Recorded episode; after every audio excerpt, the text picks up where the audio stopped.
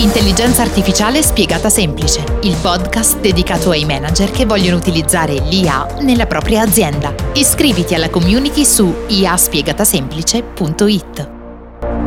Ed eccoci qui amici, amiche del podcast IA spiegata semplice, è il posto questo dove cerchiamo, ci sforziamo di raccontarvi questa strepitosa tecnologia, questa innovazione che sta cambiando le nostre vite, le nostre imprese, le nostre aziende eh, in maniera semplice, utilizzando anche le voci dei nostri esperti che coinvolgiamo all'interno del nostro racconto, chiedendo loro di utilizzare sempre parole semplici, concetti semplici. E in questa miniserie davvero io sono felicissimo di aver condotto questa miniserie insieme e grazie al Parlamento europeo in Italia perché ci ha permesso di affrontare una tematica davvero importante per tutti quanti noi imprenditori italiani e comprenderne le dinamiche di questo atto, di questo regolamento davvero può fare la differenza. E devo ammetterlo, il ringraziamento principale bisogna farlo ad una persona che a breve vi presenterò, che ha creduto in questo progetto progetto di divulgazione che ha creduto in questa miniserie e che devo dire, no, Maurizio, stia portando a casa anche i risultati. Con me in questo episodio Maurizio Molinari, che è responsabile dell'ufficio in Italia del Parlamento europeo. Ciao Maurizio, ben arrivato. Ciao Giacinto, a Milano, a Milano, in Italia, Milano. anche un ufficio a Roma, però vabbè, va benissimo così, insomma, no, no, non mi offendo, mi hai promosso, diciamo. esatto, esatto. Io intanto partirei proprio da questo, se sei d'accordo, Maurizio, perché poi eh, si pensa sempre che il Parlamento europeo è, fuori dall'Italia, quindi è in Europa, non è in Italia, quando invece, eh, grazie anche a te e alle persone che lavorano con voi, ho avuto modo di conoscere un'organizzazione italiana del Parlamento europeo. Proviamo a fare un po' di chiarezza. Certo, allora il Parlamento europeo è presente in Italia, scusate, non solo tramite gli eurodeputati, alcuni di loro li avete ascoltati durante questa miniserie, vi hanno parlato dei dettagli dell'atto europeo sull'intelligenza artificiale, di dove siamo, di, di, di qual è lo stato dell'arte, ma è presente anche con due uffici, uno a Roma e uno a Milano. Gli uffici mm-hmm. del Parlamento europeo in Italia fanno comunicazione a tutto tondo, quindi facciamo cose come questo podcast, lavoriamo con i media, ma anche con le imprese, con le eh, autorità locali, con le scuole, con le università, eh, con i cittadini. Facciamo da ponte fra quello che il Parlamento europeo fa, e i parlamentari europei italiani fanno a Bruxelles e a Strasburgo e quello che succede sul territorio italiano. Spieghiamo un po' quello che il Parlamento europeo fa ai cittadini italiani con le poche risorse che abbiamo, che abbiamo cerchiamo di farlo al meglio possibile. Possiamo sempre migliorare, ma vi invito a contattarci se avete idee, se avete suggerimenti, se avete proposte eh, di progetti da fare insieme. Bellissimo. D'altronde, eh, tra l'altro, Maurizio, adesso non ricordo il nome della sala, ho, ho visitato una sala a Roma Prosi- credo fosse in Piazza Venezia. Sì, l'esperienza e, Europa David Sassoli si chiama. Bravissimo. È un e centro sugger- aperto. Sì, sì, do, do un suggerimento a tutti, se potete passateci, perché oltre ad esserci insomma una, una bella spiegazione fatta in maniera semplice di come funziona il Parlamento europeo, ci sono anche molte tecnologie messe a disposizione di chi lo visita per approfondire questo, questo spazio. Esatto, era quello dedicato. E per imparare anche un po' che cos'è l'Unione Europea, come funziona, Bravo. che a volte anche agli imprenditori, alle imprese italiane a volte sfugge, ecco, non, non capiscono bene eh, i meandri di questa istituzione che a volte è percepita lontana, ma che in realtà poi, come vediamo, lo vediamo in particolare sull'intelligenza artificiale, ha un impatto concreto e quotidiano sulle nostre vite. È vero, l'abbiamo detto Maurizio, è stata l'opportunità di fare il punto no, della situazione sull'atto europeo, abbiamo ascoltato la voce del relatore eh, dell'atto, di, insomma di tutto l'AI Act, insieme anche ad altri colleghi che si sono alternati, eurodeputati, con le loro opinioni. Molto importante è stato anche il focus sul Cyber Resilience Act, perché sai, chiaramente la sicurezza dei dati poi è una domanda che ci poniamo in molti. Io ti pongo subito una questione, eh, cerchiamo di parlare un po' di questo approccio europeo, no? di come l'Unione Europea ha deciso di eh, guardare entrambe le facce di questa medaglia, sia la parte di, eh, dei rischi, quindi de, di quello che può essere tutelato, deve essere tutelato per noi cittadini e imprenditori eh, europei, ma dall'altro anche le opportunità. Ecco, qual è il tuo punto di vista?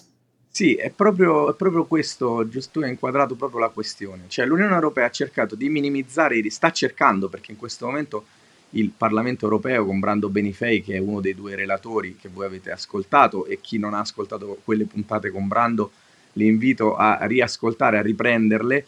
E, e, il Parlamento europeo sta negoziando con il Consiglio, quindi con i ministri dei governi dell'Unione Europea, la, la, dire, la, la composizione finale di questo atto europeo sull'intelligenza artificiale. La posizione del Parlamento europeo è quella che bisogna minimizzare i rischi e massimizzare le opportunità.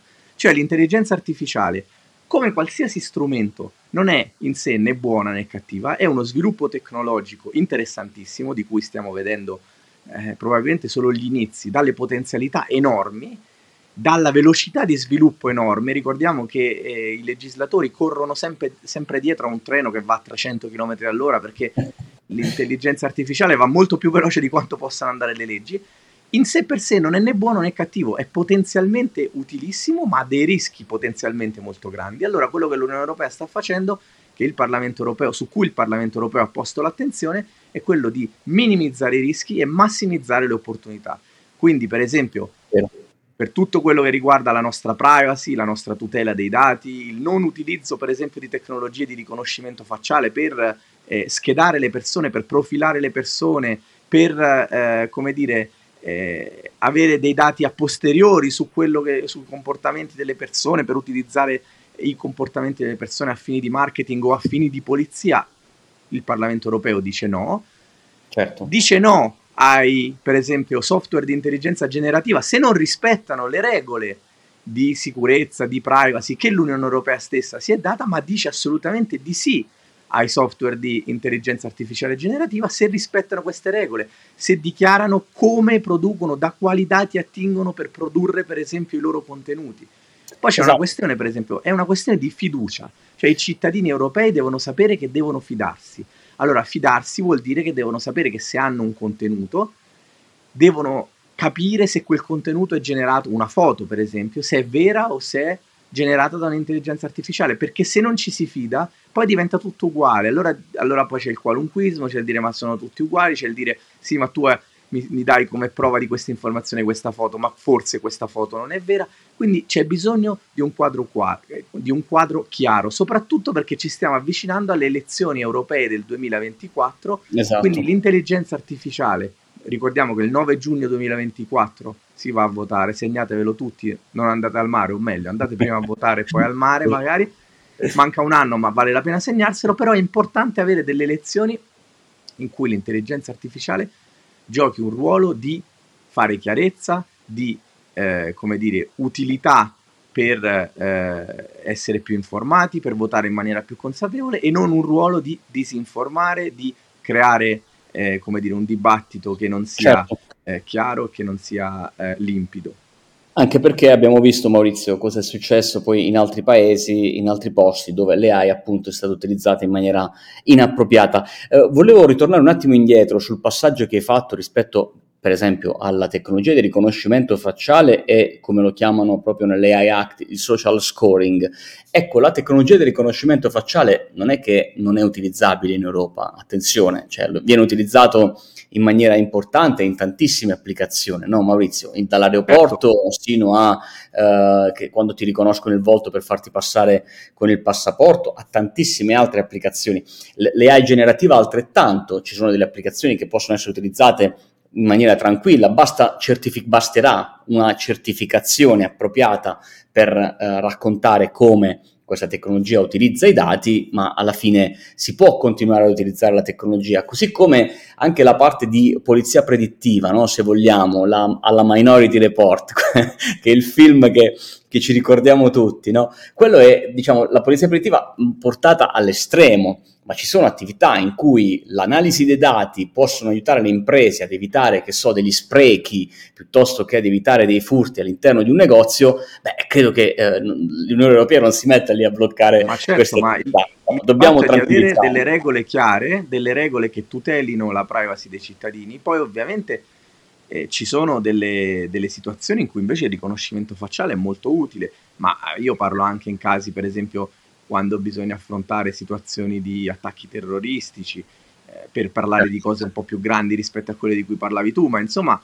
nel quotidiano sono tecnologie che sono già utilizzate, quindi non c'è de- da demonizzare nulla, c'è da chiarire gli ambiti di applicazione, quando una cosa è possibile e quando non lo è, quando eh, una cosa si può fare e quando non si può fare. Questa è una cosa importante perché io credo che la chiarezza agevoli sempre anche le imprese e gli imprenditori. Se un imprenditore si muove in un quadro chiaro, si muove meglio. E io vorrei sottolineare un altro aspetto che nell'atto non c'è, ma so che per esempio Brando Benifei è molto sensibile a questo aspetto e io lo sottolineo da persona non vedente, cioè l'accessibilità dei sistemi di intelligenza artificiale e ne approfitto per fare anche un appello a tutti gli imprenditori e le imprese che ci ascoltano, l'accessibilità in generale di tutti i prodotti che le imprese producono, cioè l'accessibilità non è un regalo che si fa alle persone con disabilità, alle persone che hanno una difficoltà a utilizzare eh, determinati tipi di prodotti e dei servizi, fra l'altro c'è un atto europeo sull'accessibilità che entrerà in vigore a breve, ma è una cosa che conviene a tutti, che apre fette di mercato,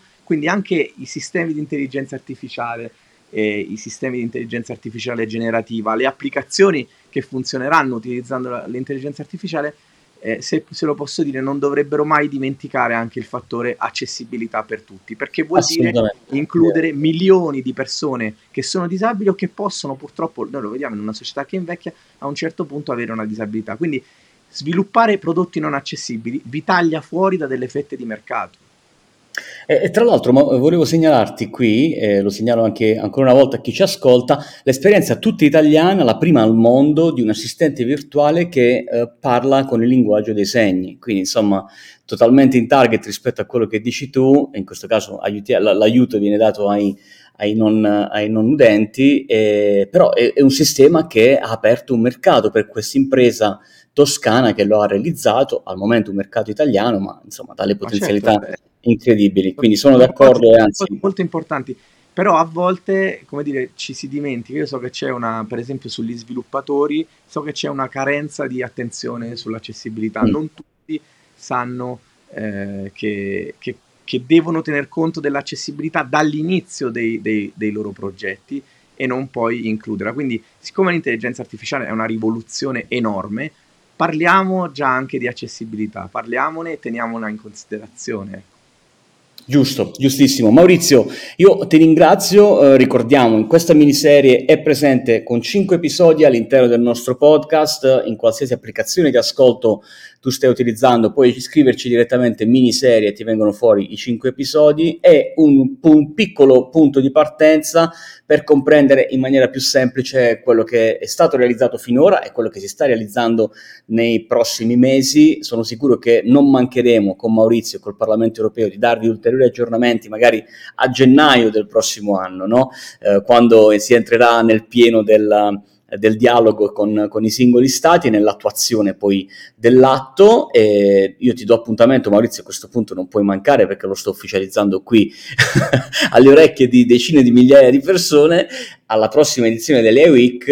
Dove... Io, io, vi ringrazio veramente e penso che insomma continueremo a parlare tanto di intelligenza artificiale, ci risentiremo presto alla fine dei negoziati, insomma, io, certo. io, credo che l'accordo addirittura potrebbe, adesso questa è un'opinione assolutamente personale, arrivare anche prima della fine dell'anno. Comunque vedremo e sicuramente l'onorevole Brando Benifei ne sa di più di tutti noi, e, però ecco, sono molto contento, grazie Giacinto anche per insomma, la vostra professionalità, la vostra pazienza, è un tema super attuale, risentiamoci, riparliamone.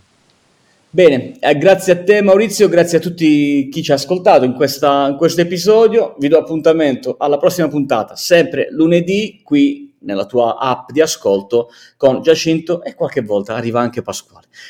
Ciao, alla prossima.